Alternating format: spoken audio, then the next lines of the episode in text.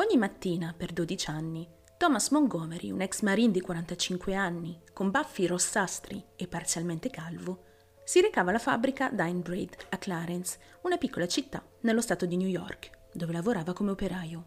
Metteva sempre gli occhiali da vista e rimaneva in piedi diverse ore al giorno davanti alla sua macchina da lavoro, e questo fino a tardi pomeriggio, sfornando ogni giorno decine di componenti elettrici per elettrodomestici. Dopo il lavoro era solito portare a spasso il cane della famiglia, di nome Shadow, ed accompagnava spesso le sue due figlie a fare nuoto. È diventata una presenza così regolare al club di nuoto locale che è stato nominato addirittura il vicepresidente. Ha sempre cercato di essere un buon padre di famiglia ed un buon marito per la moglie Cindy Montgomery, e questo per più di 16 anni. Thomas sembrava amare la sua vita, per quanto semplice e modesta potesse essere. Amava le serate di poker il venerdì sera con gli amici ed i colleghi di lavoro e addirittura vinse per due anni di seguito dei tornei di carte ad Einbraid. Thomas sembrava veramente amare la sua vita, o almeno così sembrava.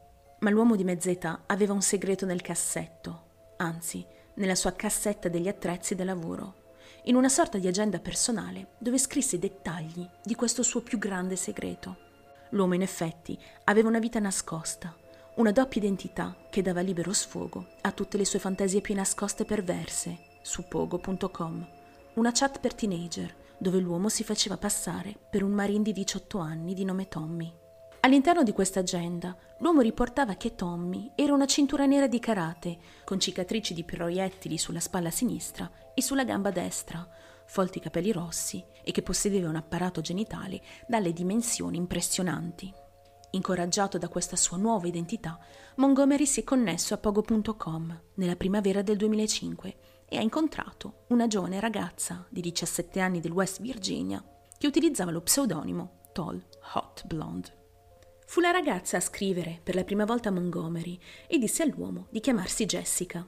L'uomo iniziò a inviare messaggi istantanei a Jessie e le bugie dalle parti di quest'ultimo scorrevano sempre più facilmente ogni volta che premeva il tasto invio.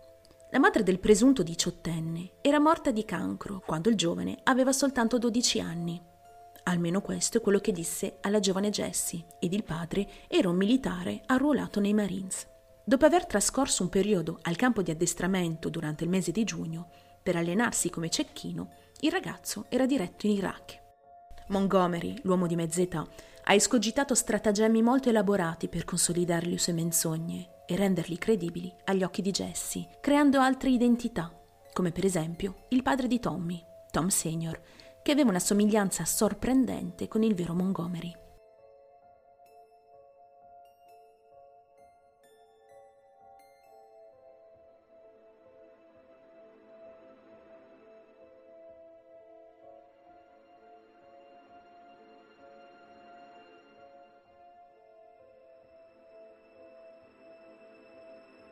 L'accesso di Tommy a internet era presumibilmente limitato a causa dei suoi doveri militari. Quindi, papà, come lo chiamò presto Jesse, iniziò a trasmettere messaggi tra i due amanti. I racconti tristi di Tommy attirarono la giovane Jessie. I racconti tristi di Tommy attirarono Jessie. Il ragazzo aveva bisogno di conforto e Jessie glielo fornì, dicendo che era orgogliosa di lui nonostante i suoi errori notamente una violenza carnale che avrebbe commesso su una ragazza di 15 anni qualche anno prima di prestare giuramento come militare. Tommy ha risposto dicendole che era la cosa migliore che gli sia mai capitata. Man mano che la loro intimità cresceva, le inviò la foto di un giovane marine e le confidò che aveva intenzione di porre fine ai suoi giorni in Iraq. Jessie gli fece promettere di restare in vita per lei. Parlavano al telefono quando potevano, ma se Jessie non riusciva a contattare Tommy, a volte chiedeva a Tom Senior di intercedere per lei.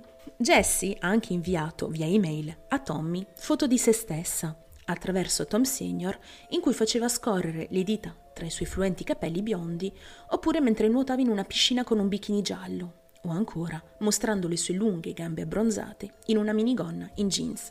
Tommy disse a Jessie che aveva il loro motto speciale, sempre e per sempre, tatuato sul braccio, insieme al suo nome, circondato da un cuore. Jessie, d'altra parte, realizzava montaggi video di se stessa per Tommy, che avevano come sottofondo musicale delle canzoni d'amore. Ma le foto che Jessie inviava al suo amante provocarono un primo alterco all'interno della cybercoppia.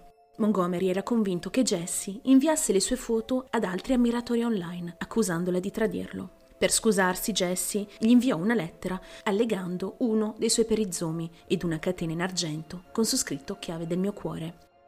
Nel frattempo Jessie e Tommy si erano creati una routine, parlando al telefono tra le 6 e mezza e le 6.40 del mattino e tra le 15.30 e le 15.40 del pomeriggio, ovvero quando Tommy, il marine, si trovava fuori servizio. A Natale, circa otto mesi dopo il loro incontro online, Tommy propose a Jessie di sposarlo e la ragazza accettò. In previsione del ritorno di Tommy dall'Iraq, Jessie cominciava già a programmare la loro prima notte insieme, esprimendo nervosismo su quella che sarebbe stata la sua prima volta. A quel punto Tommy concluse con una nota ottimistica. Non ci vorrà molto prima che tu diventi Jessica Blair Montgomery. Montgomery, questo uomo di mezza età, è stato consumato dalle sue menzogne, al punto di parlarne anche al lavoro, dicendo ai colleghi che aveva intenzione di lasciare sua moglie e trasferirsi in West Virginia. La sera allontanava le figlie dal computer, mettendosi davanti allo schermo fino a tarda notte. Cindy, la moglie, non poteva competere con questa sua nuova ossessione. La sera di Capodanno, Montgomery scrive sul suo blocco di lavoro. Il 2 gennaio 2006 Tom Montgomery, di 46 anni, cessa di esistere e viene sostituito da un marine di 18 anni, sfregiato dalle battaglie combattute in Iraq. Si sta trasferendo in West Virginia per stare con l'amore della sua vita. L'uomo promise a se stesso che avrebbe messo da parte abbastanza dei suoi milioni immaginari per prendersi cura, inoltre, di Cindy e delle figlie, anche se fantasticava sulla vita che avrebbe avuto con Jessie. Quando iniziò il nuovo anno, tuttavia, era ancora bloccato nel suo corpo invecchiato e nella sua vita stantia. La moglie Cindy non aveva conoscenza della doppia, o piuttosto la tripla, vita del marito, ma sapeva che qualcosa era cambiato nella sua casa gialla a due piani. L'uomo si connetteva giorno e notte su questo sito, sul quale parlava con Jessie, sito che gli dava accesso ad un qualcosa che altrimenti non avrebbe avuto nella vita reale. Poi, nel febbraio 2006, la moglie Cindy ha scoperto delle foto di Jessie e decise a quel punto di confrontare il marito. Il matrimonio di Cindy potrebbe non essere stato dei più felici, ma nascondere a se stessa il tradimento virtuale del marito, per non parlare della lingerie di un adolescente, era troppo per la donna. La coppia rimase nella stessa casa, nonostante la moglie propose a Montgomery il divorzio. Poco tempo dopo, Montgomery cominciò a lamentarsi con un collega del fatto che dormisse nel seminterrato. Come madre, tuttavia, Cindy sentiva di dover fare qualcosa nei confronti della giovane Jessie. Ha scritto una lettera alla ragazza, allegando una foto recente della sua famiglia. In questa lettera Cindy descrisse il marito Tom, le sue figlie di 12 e 14 anni e se stessa. Non c'era alcun Tommy, disse a Jessie, solo suo marito, un ex marine di 46 anni.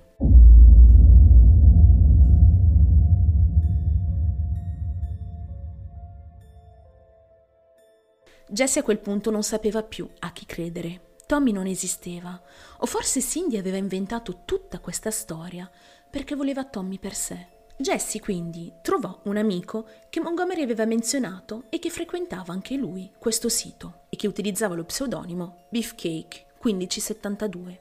Si trattava di un giovane studente di 22 anni del Buffalo State College, di nome Brian Barrett, che lavorava part-time a Braid con Montgomery e giocava a poker con lui. Quando Barrett ha confermato l'inganno del suo collega, Jessie ne fu devastata. Come poteva il suo tutto, come si definiva Tommy, essere un nulla, un inganno?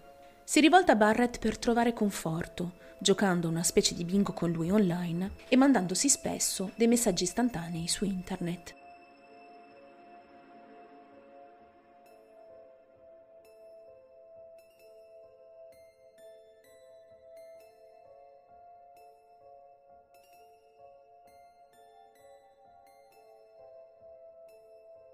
Le loro conversazioni divennero rapidamente intime. Lei e Barrett cominciarono a descrivere Montgomery come un predatore di bambini e lo schernirono, fino al punto che lo stesso Montgomery venne sospeso da una di queste sale giochi online. La ragazza condivise le sue password con Barrett, il quale accedeva ai suoi account e parlava con Montgomery facendosi pastare per la stessa Jessie, col solo scopo di umiliarlo. Al lavoro Barrett si vantava di questa sua nuova relazione con la giovane ragazza. Montgomery era furioso di tutto ciò e cominciò a lamentarsi col Jesse del fatto che metà della compagnia pensava che si trattasse solo di un perdente e di un predatore. I genitori non si fidavano più di lui con i loro figli. La sua vita era così distrutta che sembrava contemplare il suicidio e disse a Jesse che poteva dire addio per sempre a lui e a Tommy. Nonostante la sua rabbia, Jesse non poteva voltare completamente le spalle a Montgomery. Dopotutto, era tutto ciò che restava del suo Tommy perduto. Nonostante le sue promesse, Jesse ha continuato la sua storia d'amore con Barnett. Le sue conversazioni con lui riflettevano le normali difficoltà da adolescente. Si lamentava della madre, parlava dei suoi preparativi per il ballo di fine anno e chiacchierava del suo lavoro part-time come bagnina. Jessie sembrava combattuta tra i due uomini. Quando Barrett ha voluto renderle visita durante le sue vacanze, la ragazza gli chiese di non andare a trovarla. Mentre era offline, si era rivolta di nuovo a Montgomery, dicendogli che aveva intenzione di rompere con il collega Barrett. Montgomery la insultò, ma alla fine accettò di perdonarla se lei gli avesse promesso, ancora una volta, di non mentirgli mai su Barrett. Ma Montgomery l'avvertì che se ci fossero state altre bugie avrebbe perso qualcosa di molto caro a lei. Ma quell'avvertimento non venne preso seriamente dalla ragazza. Montgomery cominciò ad allenarsi, disse a Jessie, ma non per andare in Iraq. Per la prima volta in 15 anni, Montgomery si stava allenando ogni giorno, correndo per circa 8 chilometri e trascorrendo due ore in palestra. Montgomery e Jessie non potevano staccarsi l'uno dall'altro o dai loro computer. Passavano così tanto tempo online come amici che Montgomery dormiva a malapena. Inondò Jessie di attenzioni e lei godette dell'adulazione, ma di volta in volta il suo affetto virava verso una violenta gelosia nei confronti dei possibili e molteplici fidanzati online di Jessie. Ha ripetutamente minacciato di pubblicare online l'indirizzo di casa di Jessie, in modo che, e cito, delle persone di colore, come diceva Montgomery nei suoi messaggi, potessero trovarla facilmente. Ogni volta che Montgomery minacciava di eliminarla dalla sua vita, lei lo supplicava di non farlo. Alla fine dell'estate 2006, Montgomery ha scoperto che Jesse e Barrett stavano nuovamente parlando insieme e fu a quel punto che la macchina vendicativa si mise in moto. All'inizio nulla sembrava diverso dal solito, ma poi, dopo giorni di inutili tentativi di placare Montgomery, Jesse smise di scrivergli. Il 13 settembre 2006 L'uomo ha inviato un messaggio istantaneo all'1.33 del mattino, dicendole che era una donna facile e che lo sarebbe stato per tutta la sua vita. La ragazza a quel punto gli rispose soltanto che sarebbe uscita dalla chat e si disconnette. Montgomery le ha inviato molti altri messaggi durante il giorno e non ricevette mai risposta. La mattina dopo, il 15 settembre, la chiamò svegliandola. Stava urlando, dirà in seguito, con una rabbia incontrollabile e poi riagganciò. Più tardi quella sera, alle 22.16, Barrett era uscito dal lavoro per raggiungere il suo camioncino bianco nel parcheggio della Dining Braid. Apre la portiera del suo camion sistemandosi sul sedile. Tre colpi perforano il finestrino del guidatore e Barrett si accasciò sul lato. Era stato colpito al collo e al braccio da quello che la polizia penserà essere un fucile a carabina calibro 30. Poco prima di mezzanotte, Montgomery era sul suo computer e scrisse a Jessie. Stai aspettando il tuo fidanzato? Alle 2.15 del mattino provò di nuovo a scriverle, ma non ricevette risposta. Negli interrogatori con i detective, diversi giorni dopo l'omicidio, gli informatori diranno che Montgomery era probabilmente il colpevole di questo omicidio. Aveva parlato male di Barrett e il suo comportamento era diventato sempre più arrogante e minaccioso. Inoltre, due settimane prima dell'omicidio, Montgomery avrebbe chiesto ad un altro dipendente a che ora Barrett sarebbe uscito dal lavoro quel giorno. Quando in seguito gli investigatori esaminarono il cellulare di Barrett, trovarono il numero di Jessie. Il tenente Ron Kenyon la chiamò nel cuore della notte per confermare che aveva una relazione online con Montgomery e per avvertirla che poteva essere in pericolo. Ha quindi inviato un messaggio al suo dipartimento di polizia locale nel West Virginia, chiedendo che un poliziotto si recasse a casa di Jessie all'indirizzo che lei gli aveva dato. L'agente J. L. Kirk arrivò la mattina dopo in una modestissima casa bianca accanto ad un rivenditore di componenti per automobili. Ma Jessie non c'era. La madre, Mary, parlò con il detective, affermando che la figlia adolescente era via e che non aveva modo di contattarla. Ma al telefono il tenente Ron Canyon insistette sul fatto che aveva appena parlato con Jessie poche ore prima e che doveva trovarsi in casa. A quel punto l'agente Kirk, che si trovava sul posto, continuò ad interrogare la madre Mary, i cui modi gli parvero sempre più strani. Più lui faceva pressione, più lei si innervosiva, fino a quando decise finalmente di parlare. Era la donna con cui il sergente Canyon aveva parlato. In effetti, era la donna di cui Barrett si era innamorato così tanto. Ebbene sì, Mary, la madre di Jessie, era la donna per cui Montgomery aveva ucciso. La donna aveva usato l'identità della figlia per ingannare i due uomini.